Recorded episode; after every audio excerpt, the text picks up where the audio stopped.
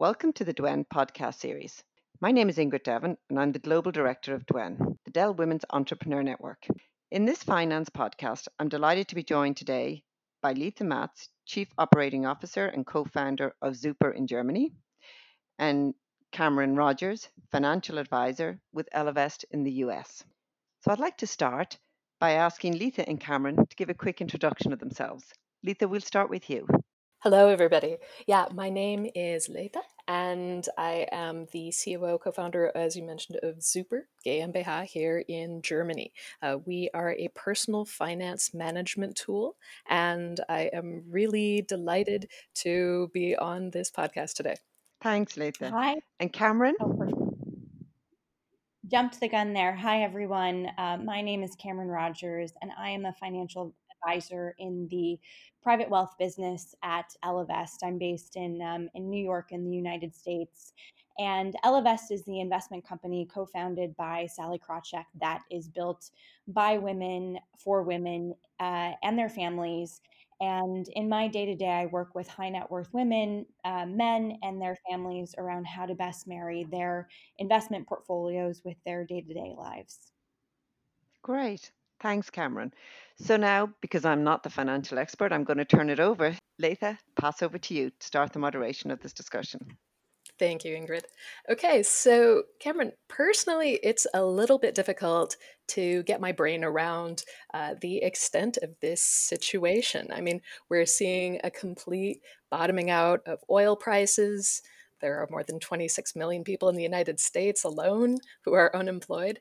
And it's already a really large hit to demand. And of course, the problem is when the gears of global commerce stop, it's really difficult to get everything rolling again. Um, I mean, we know that downturns are really nothing new. Uh, in fact, I was recently reading that there have been 33 recessions since 1854, and we can expect that the average length of a recession is about a year and a half. So we, we know that it's probably going to be a hard time for the whole world.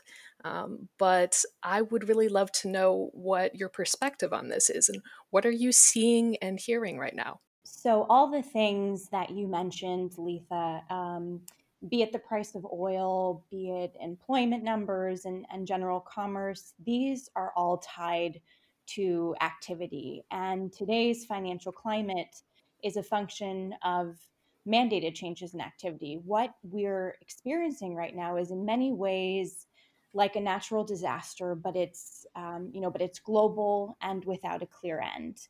Mm-hmm. And the economic contraction that is a fallout of this is is very much man-made, right? Where the severity of the contraction is is kind of a good thing because it means that we collectively are all doing our part to fight the virus. And you know, nothing is happening really anywhere um, although I guess I'll caveat this that this is a bit of a, you know, as a U- U.S. perspective, and yes, there are economies coming back online uh, between Asia and, and Europe, albeit slowly. You make a good point in looking to history as a guide. Yes, all of the world's major stock markets, maybe barring Japan, are higher than they were 30 years ago. And while we feel in this current moment like the equity markets are, are zigging and, and are zagging from a bird's eye view, a long-term investor's experience has been, you know, that of upward sloping markets. And had you invested $1,000 in the US stock market in the year 1900, um, your average return over those, you know, subsequent 120 years would have been 9.6 percent. Now, um, 9.6% may not feel tangible, so I'll contextualize it via the, the power of compounding and in dollar terms. That $1,000 investment uh, value at the end of 120 years through 2019 would have been $58 million. You know, and I'm sure there's been price inflation too over that same time, which we all need to account for when investing. But I do think that this is a powerful reminder uh, nonetheless around the wealth creation opportunity we all have through investing. Yeah, absolutely. And and may we all live a happy, healthy 120 years, you know. um, but uh, what what are the people that you are talking to, the the clients that you're talking to, what are they asking you now? Yeah, I would say the the two most popular questions are one should i get into the market? So you know translation should i invest in the the global equity markets?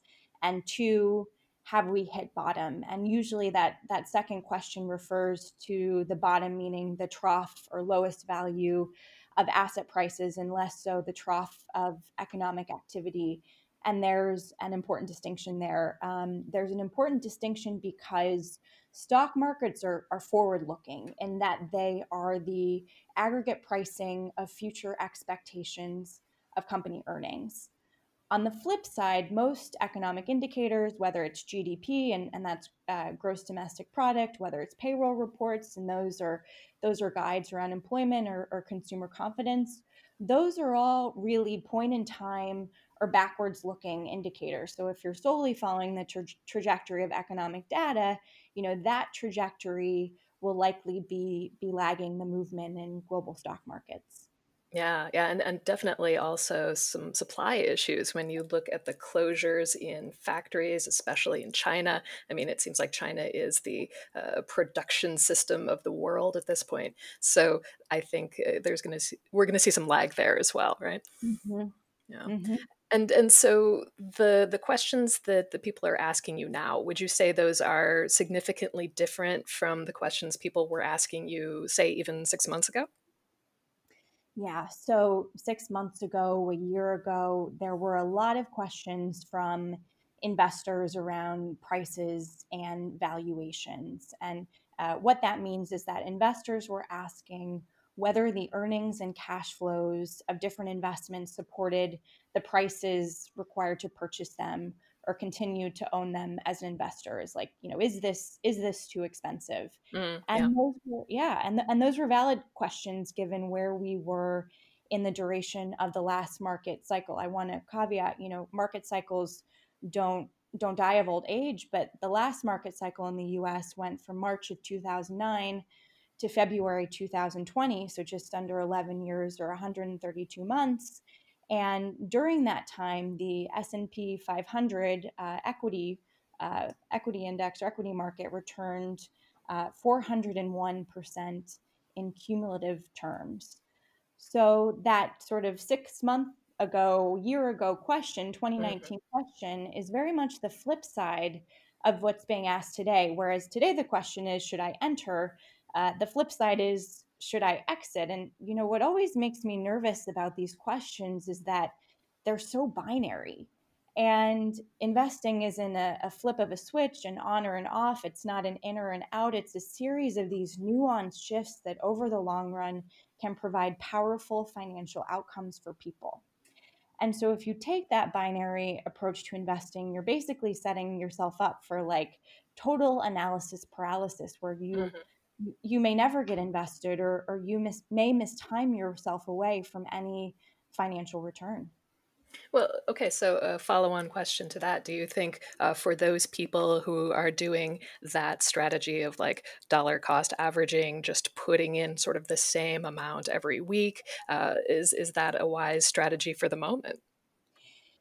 I do think it is. Um, you know, history will tell you, um, history will tell you that time in the market is a much more powerful predictor of financial success than timing of the market. So, mm-hmm. what dollar cost averaging it is is it's eliminating the behavioral component of trying to time the market and instead, you know, averaging yourself in over time um, you know, to you know to different pricing and, and market valuations. And if um, you know if if you're a beneficiary of you know being part of a 401k scheme or another retirement scheme given your employer, in many ways you may already be doing this with your retirement dollars. And I think many can attest to the fact that it's like there's really no thought going into it and and it's um, you know it's systematic in nature so i do think it's a it's a good strategy overall right now mm-hmm. And and so these are the questions that uh, that people were asking you last year, that people are asking you this year. What do you really wish that they would ask you? Oh yeah, power powerful question. Financial advisor wish list, very nerdy. Um, my, my wish for 2020 and beyond. Um, is for people to ask how does this downturn give me the capacity to do what I want to do, or, or said in another way, doesn't this environment give me the breather to make a change? And, you know, I have to give credit to my clients and, and prospective clients. They're asking this and the question and, and the planning around this is the really strategic stuff, you know, the investment alignment and, and, and wealth growing type of questions that people should be asking about. Like, you know, I see losses in my taxable investment portfolio. Shouldn't mm-hmm. I tax loss harvest right now? You know, I've always wanted to shift my assets to be more sustainably inclined. Like, doesn't lower asset values give me the opportunity to make those changes? you know don't lower asset values and lower interest rates give me the opportunity to gift or you know if i'm i'm unhappy with the financial advisory coming to me you know does this time give me the opportunity to change financial advisors you know shameless plug yes it does and you know in that case you should be um, you know you should be talking to Ellevest okay shameless plug, shameless plug over Great. Yeah. I mean, and and I, I love that uh, that line of thinking. Like, what uh, what are the opportunities that we have? What uh, what can we do to thrive? And I think we'll we'll touch on that a little bit more in the conversation as well. But I, I want to get into uh, some advice for small business because you know Dwen really is made up of uh, entrepreneurs, and uh, I read I think a really powerful article from the Harvard Business Review, which was how to survive a recession and thrive afterward. And that was by Walter Frick. I think it really had a lot of key business takeaways uh, for for business leaders specifically. Um, it mentioned a focus on decision making, uh, you know, recruiting your employees from all levels of the business to help identify ways for you to improve right now. Uh, look at what your opportunities are again, uh, and and what uh, opportunities do you have to do some operational improvements. Uh, they mentioned that operational improvements do tend to be better than layoffs uh, in in this kind of downturn, uh, and and ultimately, I think a really good uh, piece of advice, uh, both for business leaders and, and also for people within the Dwen network, is uh, that their third piece of advice was to invest in technology. Um, and so uh, I, I, think when you look at uh, how people are helping employees to work remotely, how to aid in employee collaboration, you know, suddenly everybody's talking about Zoom. Uh, you know, has Ellevest made uh, changes to to cope with this situation? Yeah, everyone's talking Zoom. Um, I think I may now dream in, in the Zoom gallery view. Brady Bunch esque uh, blast from the past. Um, from a technology perspective, Ellevest was built uh, from day one to be digital. And that's very much thanks to our co founders, Sally Krawcheck and, and Charlie Kroll, who have built and scaled large financial and financial technology firms, respectively.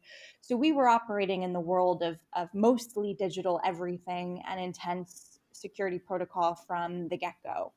Um, personally, so much of my business and the continual development of that business inside of Ellevest was done in person, you know, up until six seven weeks ago. I was i was going to clients homes to meet or i was going to the office of a prospective client. We were getting together at restaurants or for coffee. I was hopping on on you know planes trains and automobiles to meet. And um and to be honest with you i i'm learning that new normal um on that front. And i think we we all are and our creativity and our resilience is very much coming to the forefront mm-hmm.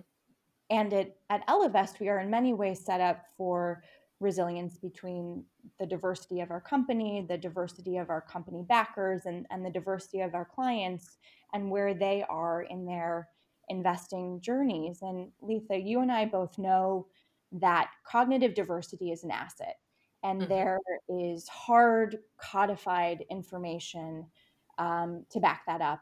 And while diversity of thought and background is so important in normal times, it's very much paramount today.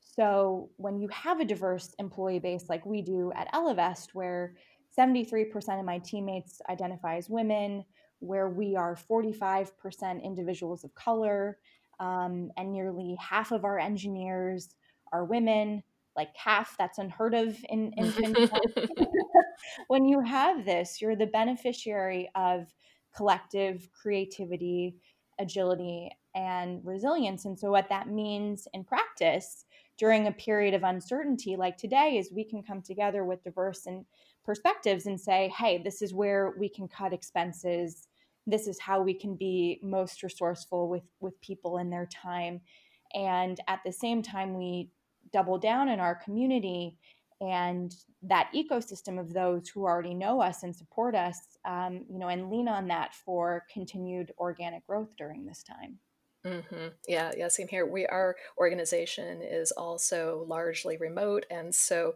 uh, you know the transition uh, to uh, remote meetings was was not a new thing for us, but uh, some of the ways in which we have had to uh, cope and contact with uh, investor meetings, for example, or or to do conferences, or to uh, switch some of the processes with others over, have been really interesting for us. Yeah. Now, um, when you are looking out in your network and you're you're looking at the other businesses that you come into contact with are, are you seeing interesting examples of uh, new technology or, or new ideas that they're implementing?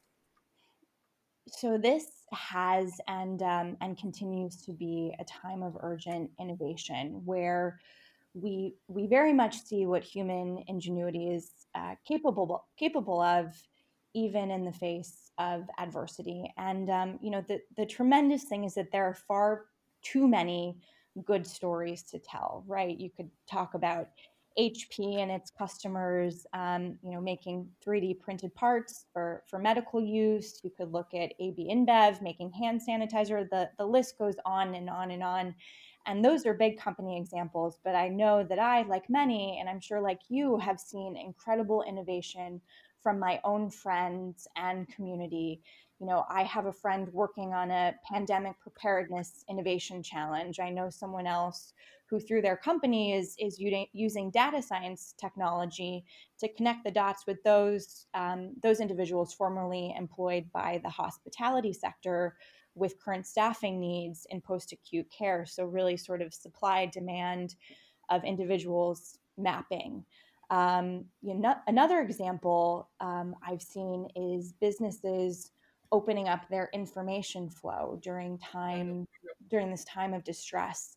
So emphasizing the power and accessibility of information where you know this information in normal times may have come at a cost or premium. You see this with a number of the news companies. I know we at ellevest have made a commitment to answer any and all you know money questions that come our way. So these are you know these are some incredible shifts and it's you know for me it's no wonder why why so many say right now is is you know reminds them of the inventions and agility prompted you know during and, and after the second world war yeah, yeah, totally. I, you know, I did you hear the thing about Zappos and how they opened up their phone line so that people could just call in with uh, any question that they have, uh, whether it was uh, whether it was about shoes or, or goods or or or not. Uh, yeah, I guess they've been uh, no. fulfilling requests uh, for for masks for hospitals and things as well but um, yeah i mean and and to to go further with that like when when we are talking about the us market which um, you're based in and uh, probably have uh, more expertise at this point than i do in that market um, what what are the resources for businesses that you are seeing right now yeah, and and and I know that this is a global audience. Um, you know, we can also spend an entire podcast talking through U.S. fiscal and, and monetary stimulus measures. But for the uh, the benefit of this group's group's time and attention span, I'll focus on those fiscal measures geared towards small businesses um, because I know that there are many, you know, in the founder, entrepreneur, funder community, um, and about 20% of the US's original 2.3 trillion dollar stimulus bill bill was geared or is geared towards small businesses and there's um, another likely 300 billion in relief um, to come and as backdrop what so much of the covid related fiscal stimulus measures are solving for is a broad-based reduction in consumption across the us as we quarantine and, and self isolate at home. And consumption is very much the engine that drives the US economy, and it represents 70% of, of GDP or gross domestic product. So that equates to $14 trillion of spending per year, or a little over a trillion dollars of, of spending per month. So really sort of substantial, substantial values.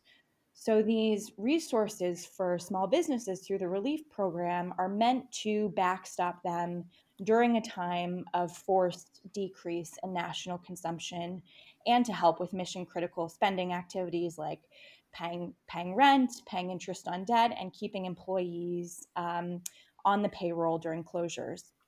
Now, there are two primary variations of relief for small businesses, and um, we'll define small businesses here as companies with less than 500 employees. And those are the Paycheck Protection Program and the Economic Injury Disaster Loan.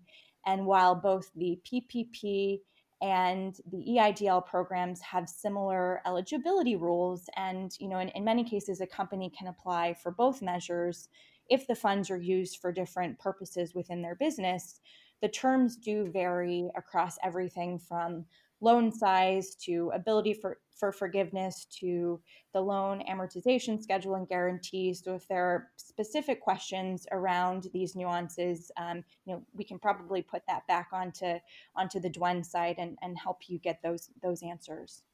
Absolutely. Yeah. And I know uh, Ingrid also mentioned us earlier that uh, Dwen has uh, a number of uh, frequently uh, updated pieces of information about these resources globally. Uh, I know we have a, whole different set of them here in Germany. Um, but what, what are you hearing from, from those who are applying for loans and aid? unfortunately, I think the best qualifier is that it has been a frustrating program so far for many. Um, the larger of the relief programs, so the Paycheck Protection Program, also referred to as PPP, ran out in two weeks, which is part of the need for this next $300 billion of funding. Um, and given the speed and, and severity of the business impact of COVID 19, both uh, the US Treasury and small business lenders have evolved their messaging around both qualifications for these loans and their capacity to process these loans. So if you're a small small business following this messaging and it's, you know, kind of changing by by the day and the week, that can be really tough. And so what's then resulted is an application floodgate where so many loans um, were still pending before the money ran out and many small businesses still don't have access to a third party lender to help them process these loans. Right. There's also been um, related reputational risk for companies applying for these loans. So there's a provision in the law that allows businesses in the accommodation and food service space to participate in the relief so long as they don't exceed 500 employees per physical location. Um, you'll remember that that you know we define small business as 500 total employees. So, so this is a provision, um, a targeted provision that makes an exception for, for those in the accommodation and food services space. Um, and because of this provision, you saw the likes of Shake Shack and, and Sweetgreen, um, you know, two personal favorites of mine uh, in the US, very different types of purveyors of food, uh, burgers and, and salads, respectively. Um, but you saw them apply for the loans, receive loan proceeds, I think about $10 million each, and receive so much public backlash that they ended up both returning the loan pre- proceeds and I think are still very much sorting through the, the reputational repercussions. And, you know, this may, mine may be a controversial opinion, but I do feel for these companies, right? You're, you're sorting, uh, you're sorting everything out in a time of unprecedented physical and economic shock you're thrown a lifeline that is technically available to you. Um, you take it, and and then you feel the brunt of reputational injury that's that's often hard to overcome. It's um it's a nearly impossible decision making web for for these companies. Mm-hmm. Yeah, yeah, I hear that. Um, you know, the here the situation in Germany uh, has been kind of surprisingly efficient. I uh, I've been talking to other businesses that have gotten uh, you know grants um, and uh, and loans really quickly, and in fact freelancers as well uh, who have gotten uh, amounts uh, that allow them to feel comfortable uh, during at least this lockdown part. We'll see what happens uh, after this. But um, at the moment, it seems like uh, people here are. Uh, are getting um, at least part of what they need to to continue business and um, and it's not surprising. Yeah, yeah. It's I mean, I, it's something I'm I'm very thankful about. But uh, you know, I, I think let's let's talk also about other types of funding, uh, specifically investment. Uh, I know that uh, you know we are in the middle of an investment round right now, and you know to be honest, uh, investor attitudes have changed uh, in the past couple of months. Um, we are seeing them, you know, asking different questions. Um, you know, as as you mentioned, uh, we're seeing feedback from the public on companies and their behavior. Uh, for example, the, the, Shake Shack and Sweetgreen uh, conversation, and and you know, a lot of companies are laying off workers or putting uh, workers on furlough or or delaying payments. And and I'm wondering you know do you do you think that companies um, are going to have uh, some repercussions uh, some uh, some reputational repercussions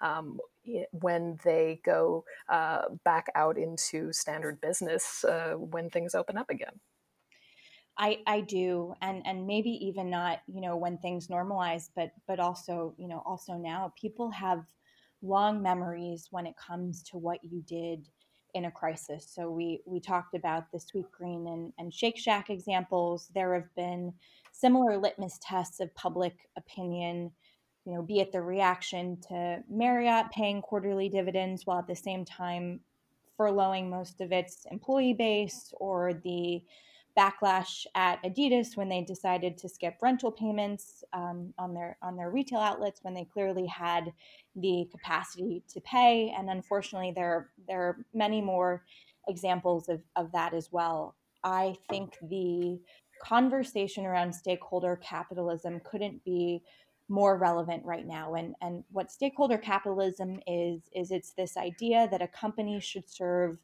those beyond just shareholders. So, also uh, customers, suppliers, employees, and, and local communities. And I think that companies will continue to evolve their policies as the true scope of this crisis comes to bear.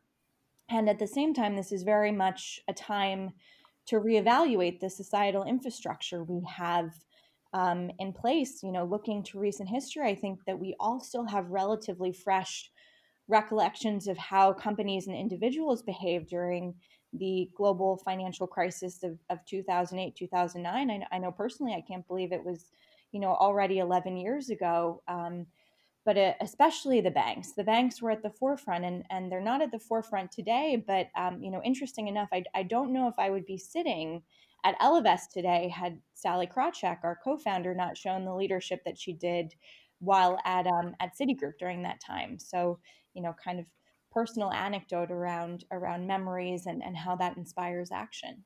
Yeah, and and the uh, both private investors and and also uh, larger investors, I think, have unprecedented access to uh, information about companies and individuals, and uh, and that kind of transparency, uh, I think, is a, a, wonderful thing, but uh, also it's something that I think all businesses uh, have to be really aware about. Um, and and it, uh, it, it brings up a topic for me about about risk. You know, um, your reputation is obviously at risk. individual attitudes and feelings uh, about investment. You know, in my experience, a, a lot does come down to uh, people's feeling of risk about that investment. Um, and and so, are you are you seeing differences in the way that you the investors that you're talking to, uh, how how they're thinking? Yeah, um, you know, you and I, Lisa, both both know that the idea of risk is is somewhat arbitrary without the accompanying metric of one's capacity to take on on risk, and and that'll vary investor by investor. Um, what I do see um, and what I think about when evaluating a company by the risks present in its business, I see more individuals um, and investors distilling it by, you know, the risk within the business. Um, so kind of, you know, standard operating procedures, um, event specific risk. So so potential shocks to the business given you know the the sector and area and geography that that company's in and um, you know three is is is risk around company policies and it's it's there where you know a lot of a lot of that kind of social you know employee focused um, you know work and work is is you know percolating today um, and i think that if you can't make it on the other side of this uh, you know with checking all of these boxes you know whether you're generating a, a near term profit or not that's that's really not going to going to matter on on the other side of all of this mm-hmm. Yeah, and and uh, just from from my experience, the the feedback that I'm hearing from a lot of investors is that you know um, a few months ago they were they were really interested in your vision um, and you know what is what is your what is your five year plan? How are you going to take over the world? And now I'm getting a lot more questions about you know what does your IP look like? Mm-hmm. Uh, what is your what is your plan for like monthly recurring revenue? Uh, and and if you don't have revenue, why not? You know these these kinds of questions. But uh, what does the, the landscape uh, look like in the US? Anecdotally, I think a lot um, is on pause. And I do want to acknowledge that this group of listeners is probably a, a combination of those uh, bootstrap business owners and, and venture funded business owners. So this question may have different meaning for different people. Um, it's too early to report any venture capital trends based on on deal closings. And I'll caveat that this is not you know this is not my expertise but it's an interest and an interest of many of my clients. But the hope is that this won't be uh, a time of, of predatory terms for you know for founders and businesses. Um, and in the same way we reevaluate our funding needs personally during a time of, uh, of crisis and, and we're going to talk about that in a bit. I would encourage that same exercise with thoughts around your raise as a founder and business owner. And um, at the same time, I would also double down within your community of supporters, as that's where you have, you know, open, uh, open ears and, and current buy-in. Mm-hmm. Yeah, yeah, absolutely. And and you know, just uh, acknowledging again that the the DWEN audience is quite diverse. Um, mm-hmm. You know, some of them are are doing just fine. I'm I'm imagining, uh, and and some of them um, are definitely not in the middle uh, of a raise or even even thinking about a raise right now. You've just finished listening to part one of this episode of the DWEN podcast. Please subscribe and tune in next week for part two.